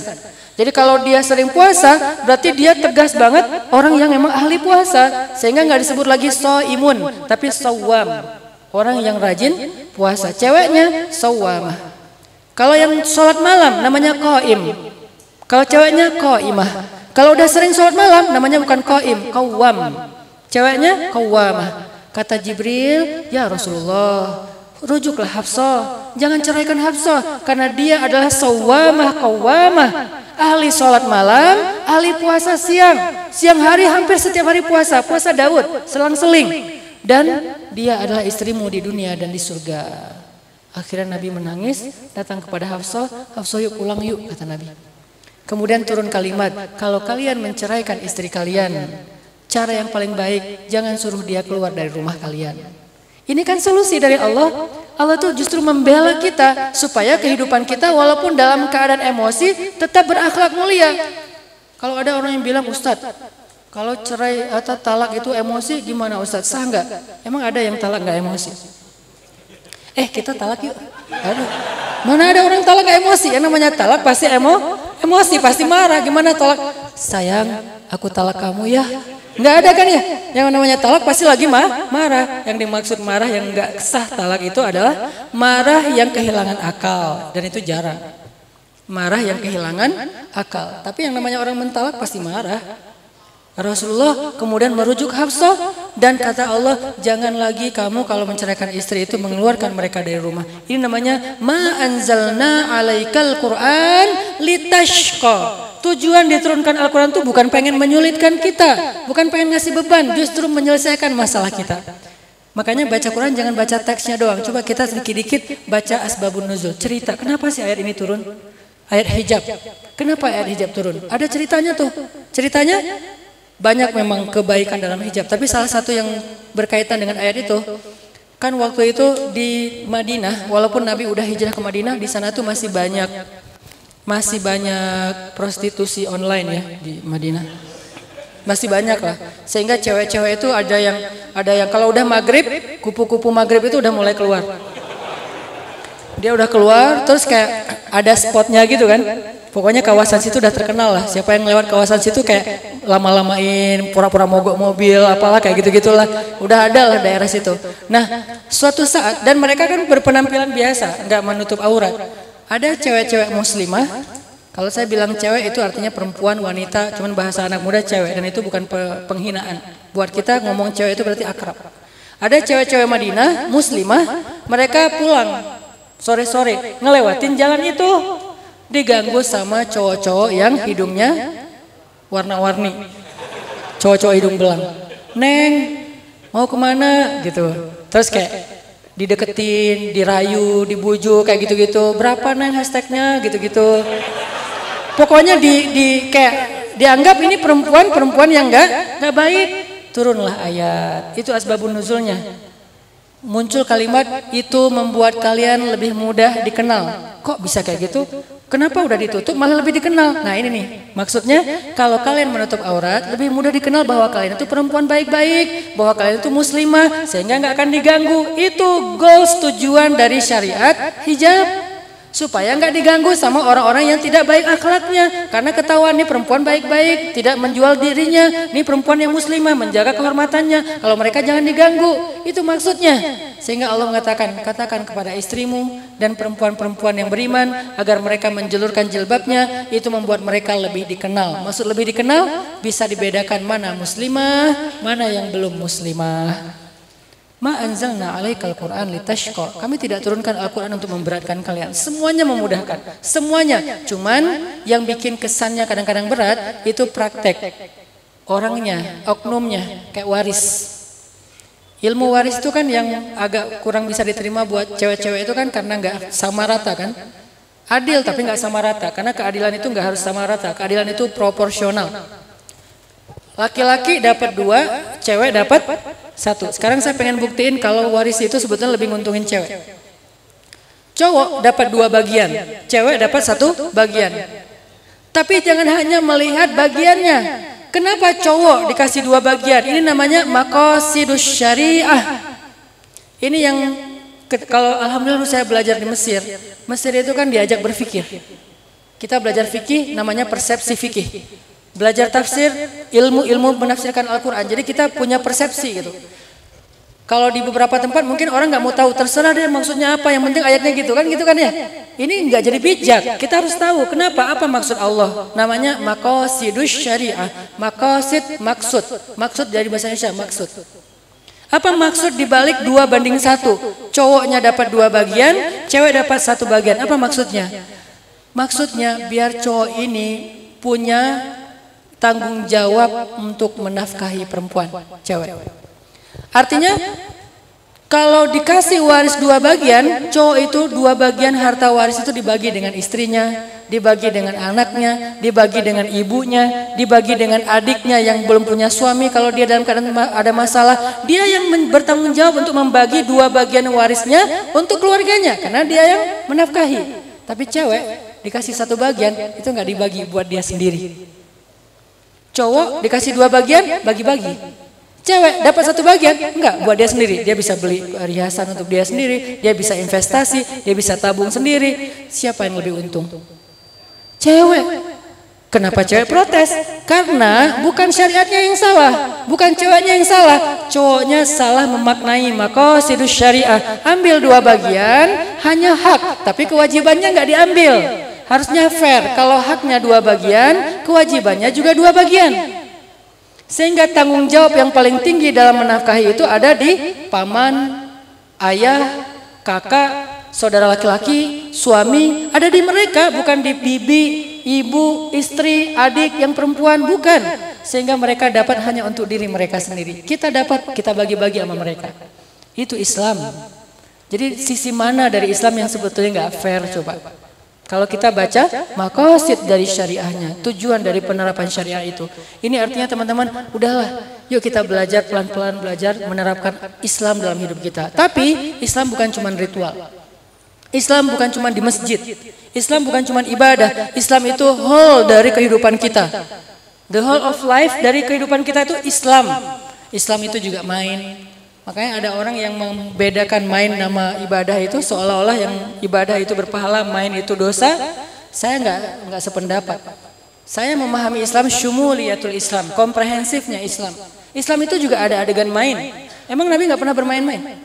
Bahkan ada hadis tiga bermain-main, tiga perbuatan sia-sia dan berpahala.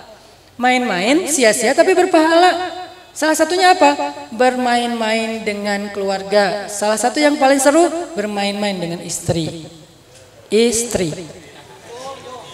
Bermain-main dengan istri itu main-main aja pahala loh. Kita kayak bercanda, kayak saling apa, kayak menggoda, kita kayak manja-manjaan, itu aja berpahala. Kalau istri orang baru dilihat dosa. Makanya jangan istri orang, istri sendiri. Kalau nggak ada ya sabar ya alaikum bisaum hendaklah berpuah berpuasa artinya Oh ternyata main-main dalam Islam juga berpahala. Makanya Nabi main dengan keluarganya, main dengan cucunya.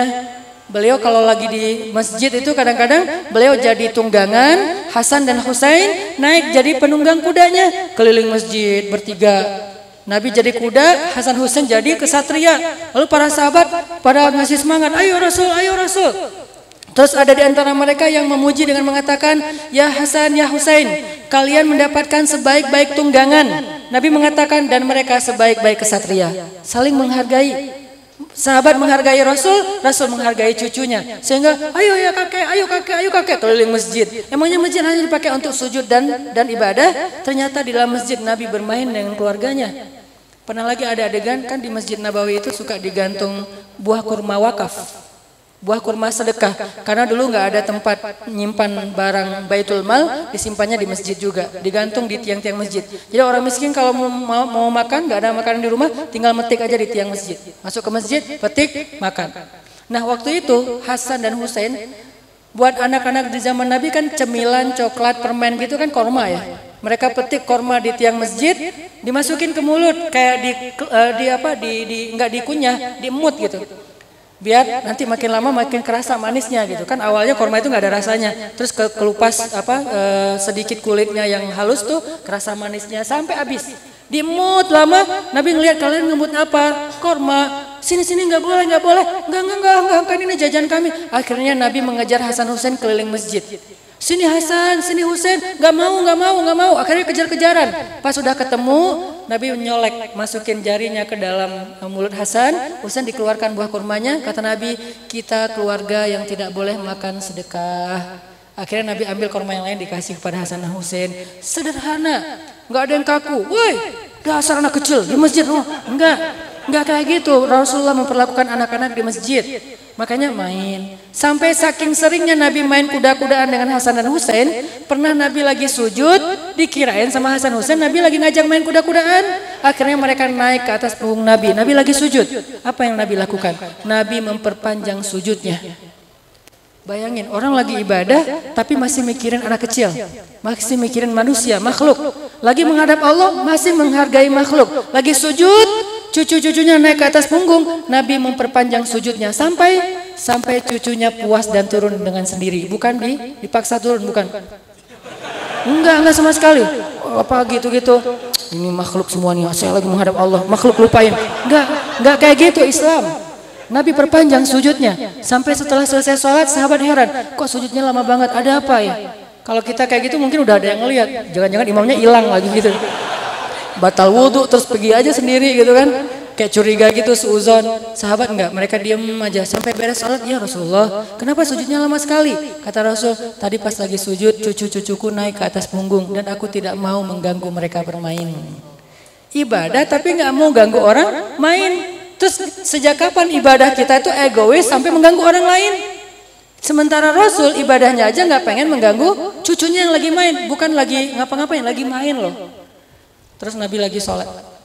Ini bukti Islam itu memudahkan. Tadinya pengen baca surat yang panjang, Al-Baqarah. Baru baca Alif Lam Mim. Allahu Akbar. Sahabat tadinya udah semangat karena mereka senang kalau sholatnya panjang-panjang kan. Kalau di kita kan panjang dikit banyak kode kan. Ada yang bersin-bersin, batuk-batuk, terus batuk-batuknya berkode. Udahan. Batuk tapi pakai kode gitu. Kalau dulu tuh e, makin panjang mereka makin semangat. Alhamdulillah Al-Baqarah, Alif Lam Mim, mudah-mudahan satu juz. Ternyata Allahu Akbar. Belum juga beberapa ayat. Setelah selesai sholat sahabat nanya, ya Rasulullah kenapa kok pendek banget sholatnya gak kayak biasanya? Kata Nabi apa? Tadinya pengen baca panjang, tapi tiba-tiba aku mendengar seorang bayi menangis di belakang dan aku tidak ingin menyusahkan ibunya. Ini namanya ma anzalna alaikal qur'ana litashqa. Yuridullahu bikumul yusra wala yuridu bikumul usr. Jangan ngerasakan lagi sholat, udah terserah bayinya, ntar Allah sendiri yang mendiamkan dia. Jangan gitu. Ini mumpung saya baru hafal nih satu juz nih. Sih. Kayak jadi pamer ya. Makanya teman-teman Rasulullah itu emang praktek dari Al-Quran yang paling ideal kan sehingga kalau kita baca Quran nggak nggak paham sirah Rasul kayaknya kita nggak akan bisa memahami Al-Quran secara utuh ini main-main dengan keluarga belum lagi nanti main dengan Aisyah kebenaran memang Aisyah ini adalah istri Nabi yang paling diajak yang paling sering diajak touring kenapa kan Nabi itu ngundi istrinya kalau lagi mau touring itu diundi keluar nama kenapa kok Aisyah paling sering nggak fair dong bukan Aisyah paling sering gara-gara kalau keluar nama Saudah Saudah itu suka kasihan sama Aisyah, ya Rasulullah kasih buat Aisyah aja deh. Jadi giliran Saudah dikasih buat Aisyah, giliran Ummu Salamah dikasih buat Aisyah. Aisyah itu sering dapat hadiah waktu dari istri-istri Nabi yang senior. Karena istri Nabi kan ada dua geng gitu kan. Kata siapa Ustaz? Kata ulama, bukan kata Hanan. Kata ulama istri Nabi itu punya dua kelompok. Cuman bahasa kita kan kelompok itu geng. Geng itu bukan negatif ya. Jangan selalu menerjemahkan bahasa anak muda itu negatif. Anak muda itu insya Allah positif juga. Jadi istri Nabi itu punya dua kayak grup gitu. Yang satu grup senior, adminnya Sauda, yang satu lagi grup junior, adminnya Aisyah. Nah, Sauda sama Aisyah ini kayak soulmatean banget. Sauda tuh sayang banget sama Aisyah. Jadi begitu keluar nama Sauda, ngeliat Aisyah kayak lagi pengen gitu touring bareng Rasul. Aisyah pengen jalan ya pengen sih ya udah buat Aisyah aja ya udah buat Aisyah aja jadi semuanya sayang sama Aisyah walaupun tetap ada adegan cemburu tapi secara umum mereka sayang sama Aisyah makanya Aisyah itu paling sering diajak touring sama Nabi sering traveling nah dalam perjalanan touring Nabi itu sering banget main sama Aisyah. Eh sahabat-sahabat lagi di rest area. Kalian duluan.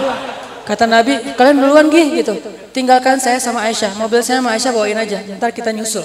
Nyusulnya lari. Pas sahabat udah duluan, udah beberapa lama, udah jauh, Nabi bilang Aisyah lomba lari yuk. Itu Nabi loh, bukan Ustadz. Jadi kalau Nabi aja main, masa Ustadz nggak boleh main? Main sama siapa? Sama pasangan. Aisyah lomba lari yuk. yuk kata Aisyah. Lari mereka berdua. Aisyah menang. Nabi komen dalam adegan itu. Ketika kalau bahasa kita diposting, Nabi komen. Aisyah waktu itu masih kurus. Nanti Pas touring berikutnya, entah berapa bulan, entah berapa tahun, Nabi bilang lagi, Aisyah lari lagi, lomba lari. Ayo kata Aisyah, lari. Nabi yang menang, Aisyah kalah. Kata Nabi, ini balasan untuk yang sebelumnya. Aisyah yang komen, saya waktu itu udah gemuk. Coba perhatikan. Ketika Aisyah kurus, Nabi yang komen. Ketika Aisyah gemuk, Aisyah yang komen. Nabi nggak mau komen. Akhlak. Nabi nggak mau bilang waktu Aisyah waktu itu Aisyah udah gemuk, nggak mau menjaga perasaan Aisyah. Tapi pas Aisyah masih langsing, Nabi bilang Aisyah waktu itu kurus. Begitu udah gemuk, Aisyah yang ngomong, aku udah gemuk. Ini akhlak Rasulullah SAW. Gimana Nabi itu orangnya easy going banget, santai, nggak keluar dalil. Padahal beliau, aku bersabda, bisa kan? Nabi itu kalau misalnya istrinya lagi ngambek, nggak disikapin pakai dalil. Kalau Allah, wa kalau Rasul, enggak. Kalau istrinya lagi ngambek, pakainya akhlak, bukan dalil, akhlak. Ini keren banget loh. Yang saya sering cerita lagi touring, bawa dua istri. Uh, Aisyah sama Sofia. Waktu itu Sofia umurnya sweet 17, 17 tahun. Kalau sekarang tuh lagi sibuk-sibuk persiapan UN. Aisyah tuh umurnya 16 tahun, beda setahun. Kalau sekarang lagi sibuk-sibuk di OSIS gitu kan. Jadi ini untuk menggambarkan betapa mereka tuh masih muda banget dua orang ini. Aisyah sama Sofia touring. Mobilnya Sofia Cuman 1000 cc. Pakai touring. Mobil Aisyah 4000 cc. Otomatis cepet banget kan? Begitu ada tanjakan, mobil Aisyah nggak naik, mobil Sofia nggak naik, mobil Aisyah udah jauh ke depan, Nabi di tengah. Sofia, Aisyah, bingung gitu kan? Udah sampai di rest area, Nabi datang ke Aisyah. Aisyah, boleh minta tolong nggak kata Nabi? Itu bahasanya lembut loh panggilnya. Wahai Aisyah. Yang bikin bahasanya tinggi itu khatib. Wahai Aisyah, itu khatib. Kalau Nabi nggak gitu ngomongnya, pelan. Wahai Aisyah gitu. Aisyah kalau bahasa kita ya, boleh minta tolong nggak kata Nabi. Makanya kalau kita belajar sejarah tuh resapi juga emosional sejarah. Karena saya emang senang sastra, storytelling kayak gitu-gitu dan senang baca sejarah. Nabi bilang Aisyah, boleh minta tolong nggak? Minta tolong apa ya Rasulullah? Itu uh, Sofia. Aisyah langsung gak enak hati nih. Sofia itu mobilnya kecil, bagasinya banyak. Aisyah kan bagasinya sedikit, mobilnya gede. Boleh nggak kali ini sekali aja Aisyah naik mobil Sofia, Sofia naik mobil Aisyah. Soalnya kasihan mogok terus mobil Sofia di belakang. Aisyah cemburu dan marah. Apa kata Aisyah? Anda itu Nabi bukan sih? Gitu nanyanya. Coba, coba kita digituin. Anda itu Ustadz bukan sih? Coba. Ya orang-orang ngomongnya gitu sih. Anda itu Nabi bukan sih? Kalau Nabi mau pakai dalil, Aisyah, Allah bersabda, "Wa ma Muhammadun illa rasulun qad khalat min qablihi rusul." Muhammad tidak lain adalah seorang rasul kan jelas ayatnya. Muhammadur Rasulullah. Muhammad adalah Rasulullah. Aisyah itu Allah yang ngomong. Masa kamu pertanyakan? Enggak, Nabi enggak pakai dalil. Aisyah, saya bersabda. Kalau kita Rasulullah bersabda, udah gitu kebalik lagi Bukhari jadi Muslim, Muslim jadi Bukhari. Kalau Rasulullah beliau sendiri yang pakai, kalau mau pakai dalil, kata beliau sendiri, kenapa nggak pakai dalil? Ketika ditanya, Anda itu Nabi bukan sih? Kata Nabi, menurut Aisyah, menurut Aisyah. Aisyah langsung nunduk, ya. Masa bukan gitu? Siapa juga yang berani bilang bukan kan? Anda itu Nabi bukan sih? Kalau menurut Aisyah, ya sih. Terus Abu Bakar yang marah, ya Aisyah, nggak pantas kamu bicara kayak gini kepada Rasulullah. Ditegur Aisyah, didorong sama Abu Bakar. Rasulullah langsung, wahai Abu Bakar, nggak pantas kamu melakukan istri saya kayak gini. Coba, ini nih akhlak teman-teman. Sehingga kata Abu Bakar, ya Rasulullah, Rasulullah nggak dengar. Aisyah ngomong apa kepada Rasulullah? Dengar wahai Abu Bakar. Kan nggak pantas ngomong kayak gitu. Ya Abu Bakar, inna ghirah. Itu cemburu Abu Bakar, biarin aja. Tapi kan nggak pantas, tapi kan cemburu. Yang namanya cemburu nggak bisa dipaksain. Terus gimana nih? Udah, udah pergi aja. Pergilah Abu Bakar. Nabi ngeliat ke belakang. Aisyah tuh lihat, aku belain kamu kan? Gitu. Terus, terus gimana nih? Udah kita pergi aja yuk daripada orang itu balik lagi marah-marah. Udah pergi. Terus yang tadi gimana Aisyah? Ya udah ya sekali aja ya. Akhirnya beres. Aisyah naik mobil Sofia, Sofia naik mobil Aisyah. Beres kan? Beliau menyelesaikan masalah keluarganya itu nggak pakai dalil dulu. Kapan keluar dalil? Ketika normal. Nabi mengatakan seandainya aku bisa menyuruh seorang manusia sujud kepada manusia lain, aku suruh sujud istri kepada suami dan seterusnya dan seterusnya. Tapi bukan pas lagi istrinya ngambek. Kita istri belum ngambek, udah dikumpulin hadis-hadis. Nanti begitu dia ngambek, mah nih mah. Langsung forward. Nah dia juga yang istri juga ngumpulin hadis-hadis suami, pah nih pah. Jadi aduan, adu-aduan, dalil yang nggak akan beres. Makanya Itulah Islam teman-teman, sangat-sangat indah, mudah banget, nggak kaku banget. Dan Nabi itu senang main sebetulnya, walaupun mainnya Nabi itu bermanfaat ya, olahraga kayak misalnya. Cuman saya nggak mau nyebut olahraga karena yang sepahaman saya, anak muda itu kalau dibilang olahraga agak berat, mending main, tapi mainnya berkeringat. Makanya saya pakai tagline banyak main banyak manfaat. Artinya banyak olahraga banyak manfaat. Banyak jalan silaturahim touring bareng teman-teman banyak uh, teman banyak keluarga banyak saudara. Itu maksudnya bukan main-main sia-sia. Lagian main-main itu ada yang sia-sia tapi berpahala yang tadi. Termasuk Nabi uh, senang olahraganya itu kayak tanding onta. Kalau dulu onta, kalau sekarang mungkin mobil, motor gitu. Di mana tandingnya? Startnya di Thaniyatil Wada, Finishnya di masjid. Oh kalau gitu boleh dong tanding di depan masjid? Boleh. Bikin festival depan masjid? Boleh. Bikin tempat main di sebelah masjid? Boleh. Dengan syarat begitu. Hayya sholat. Langsung sholat. Udah beres sholat, main lagi. Selama permainannya nggak nggak bikin maksiat. Nggak bikin dosa. Karena buat saya, fun itu gampang banget. Dan bisa banget dilakukan tanpa harus menambah dosa. Saya aslinya seneng main soalnya. Jalan, makan, nongkrong bareng teman-teman ngopi. Ngopi sehari bisa lebih dari lima kali. Kenapa? Emang seneng ngopi, seneng nongkrong bareng teman-teman. Dari sejak di Kairo. Ngopi bareng teman-teman. Alhamdulillahnya nggak pernah kayak bikin kayak Alhamdulillah pacaran nggak pernah. Terus kayak uh, Alhamdulillah walaupun tinggal di Aceh nggak pernah nyoba ganja nggak pernah narkoba, nggak pernah. Walaupun mungkin teman-teman sebagian ada yang sampai kayak gitu, ada yang ditaruh dalam Indomie, ganti bumbunya Indomie gitu kan, karena itu bumbu rahasia yang lebih enak daripada pecin. Tapi alhamdulillah nggak nggak pernah kalau sengaja, kalau nggak sengaja sih mungkin beli mie Aceh gitu. Kok enak bang? Ada bumbu rahasia. Oh iya bang, tambah lagi bang.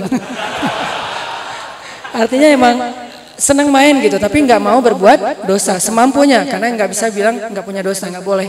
La tuzakku anfusakum huwa a'lamu bimanit Jangan kalian mengkultuskan diri kalian suci. Allah yang tahu siapa yang paling bertakwa. Makanya saya nggak bilang banyak main, banyak manfaat, nggak ada dosa. Saya nggak berani bilang nggak ada dosa, sedikit dosa. Itu hasil pemikiran loh tagline-nya.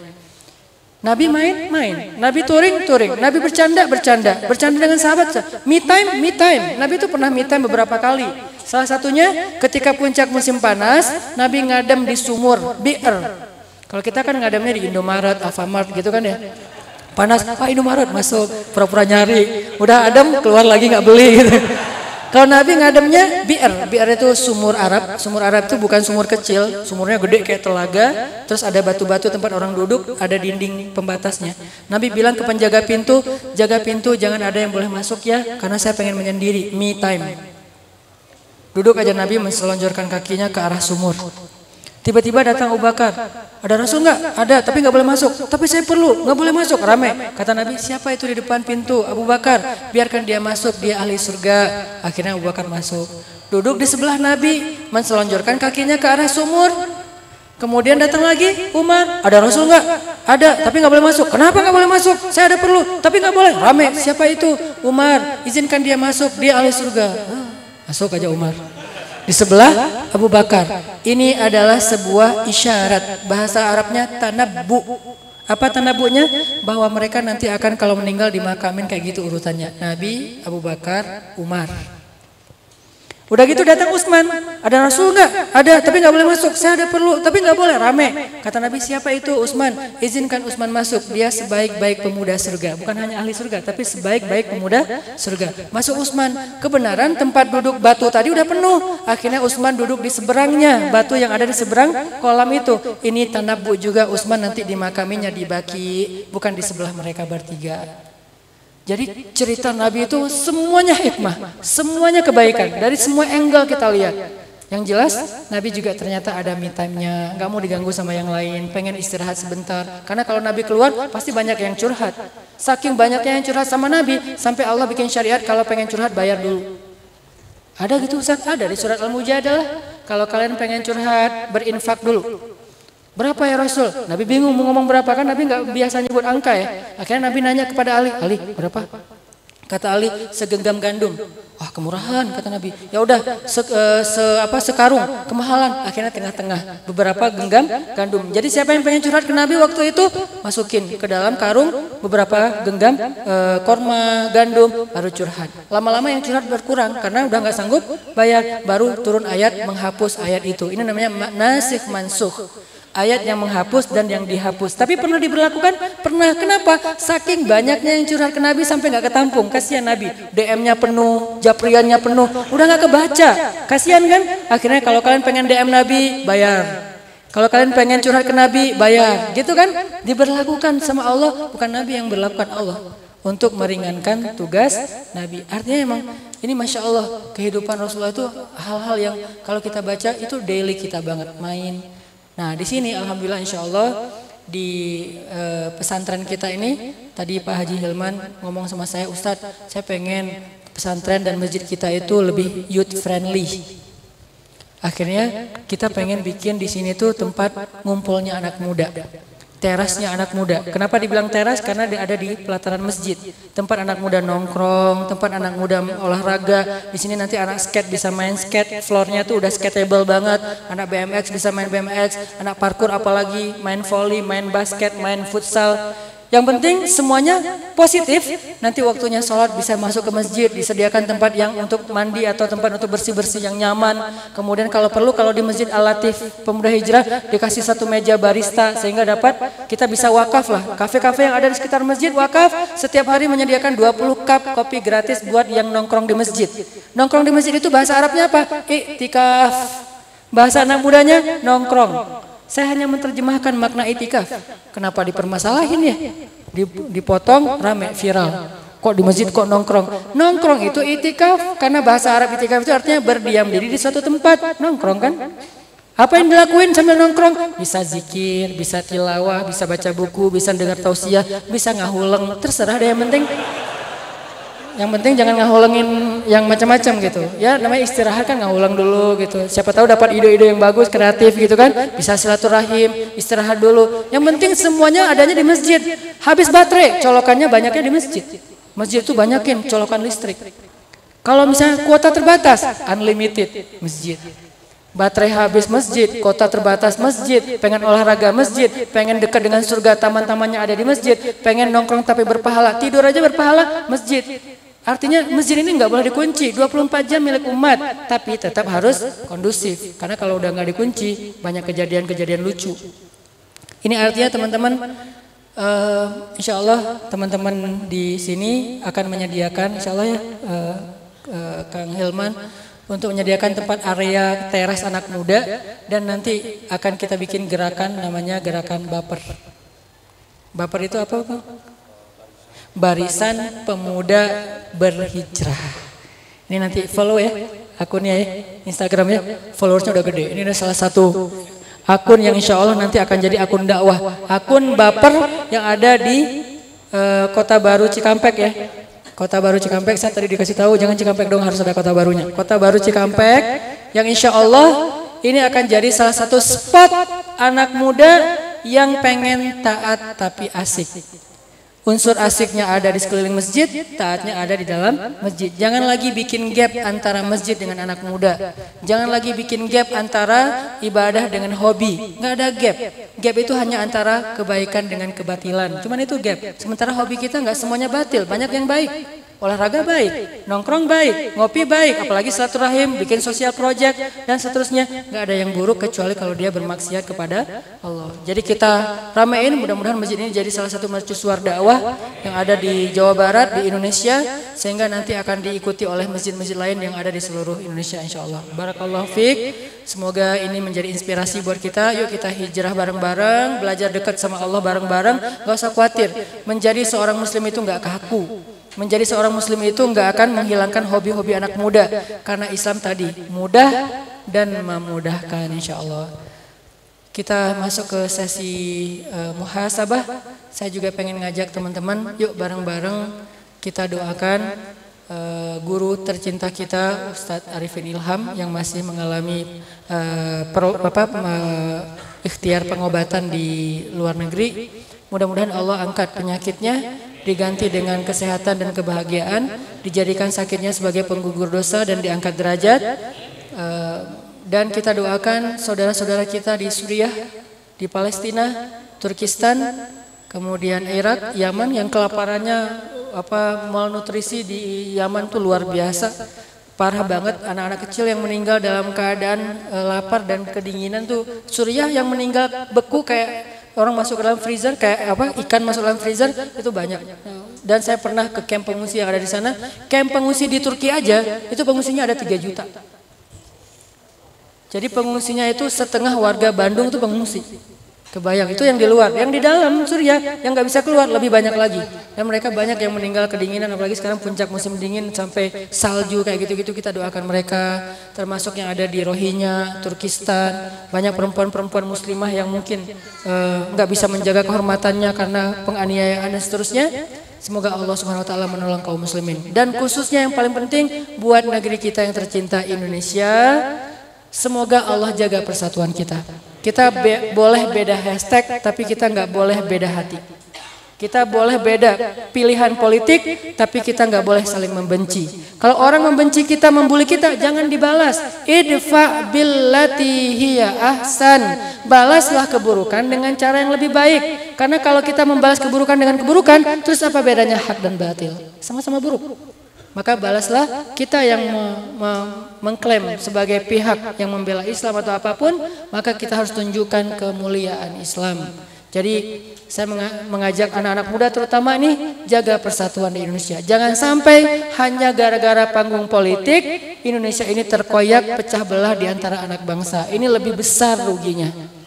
Kita doakan semoga Allah beri kita rezeki pemimpin yang solih, pemimpin yang adil, pemimpin yang dekat dengan ulama, pemimpin yang akan insya Allah memperjuangkan ke kebaikan untuk rakyatnya, dan pemimpin yang pastinya diridhoi Allah Subhanahu Wa Taala. أعوذ بالله من الشيطان الرجيم بسم الله الرحمن الرحيم الحمد لله رب العالمين الرحمن الرحيم. مالك يوم الدين. إياك نعبد وإياك نستعين. اهدنا الصراط المستقيم. صراط الذين أنعمت عليهم غير المغضوب عليهم ولا الضالين. اللهم اغفر لنا ذنوبنا.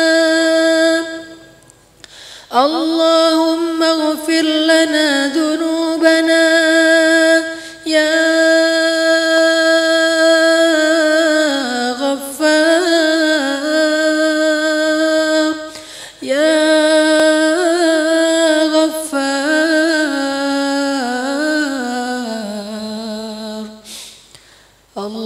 اللهم اغفر لنا ذنوبنا.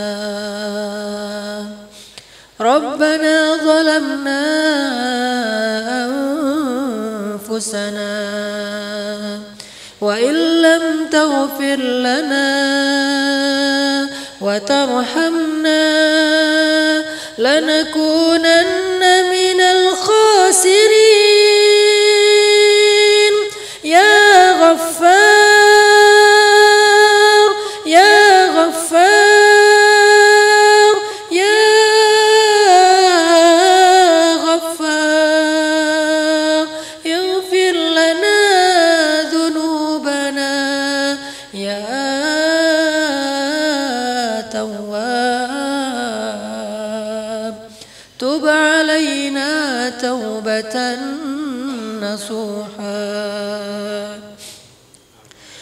اللهم اشفي أستاذنا عارف إلهم. اللهم اشفيه شفاء لا يغادر سقما. أنت الشافي أنت الشافي. لا شفاء إلا شفاؤك.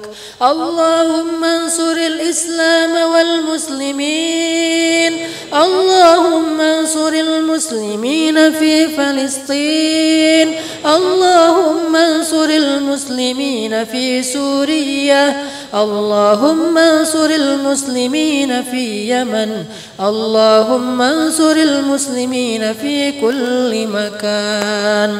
اللهم اجعل بلدنا هذا إندونيسيا بلدا امنا. بلدا امنا. بلدا امنا. وارزق أهله من الثمرات من آمن منهم. يا رزاق. ربنا آتنا من لدنك رحمة وهيئ لنا من أمرنا رشدا. واجعل لنا من كل ضيق مخرجا ومن كل هم فرجا ومن كل عسر يسرا Duhai Allah Segala puji bagimu ya Allah atas nikmat hidayah yang engkau berikan kepada kami Segala puji bagimu ya Allah atas nikmat Islam dan iman di dalam hati kami Segala puji bagimu ya Allah atas nikmat ilmu dan hikmah untuk kami malam ini. Duhai Allah, tetapkanlah hati kami dalam hidayah sampai akhir hayat kami ya Allah. Ampunkanlah dosa-dosa kami ya Allah. Kami semua para pendosa, kami semuanya orang-orang yang hina, hamba-hamba yang bodoh dan rendah di hadapanmu ya Allah. Masa lalu kami penuh dengan aib dan celah ya Allah. Kami datang bersimpuh di rumahmu bersama-sama semata-mata ingin membersihkan diri dan kembali kepadamu ya Allah. Kami sudah lelah dengan dosa-dosa kami. Dosa-dosa yang menjadikan hidup kami berantakan ya Allah. Dosa-dosa yang menjadikan keluarga kami terkoyak-koyak ya Allah. Dosa-dosa yang menjadikan akhlak kami buruk ya Allah. Bahkan kepada kedua orang tua. Dosa-dosa yang menjadikan kami durhaka kepada orang tua, bersikap kasar kepada ibu dan ayah kami, membentak mereka, memarahi mereka, membuat ibu kami diam-diam menangis karena sedih atas ucapan kami.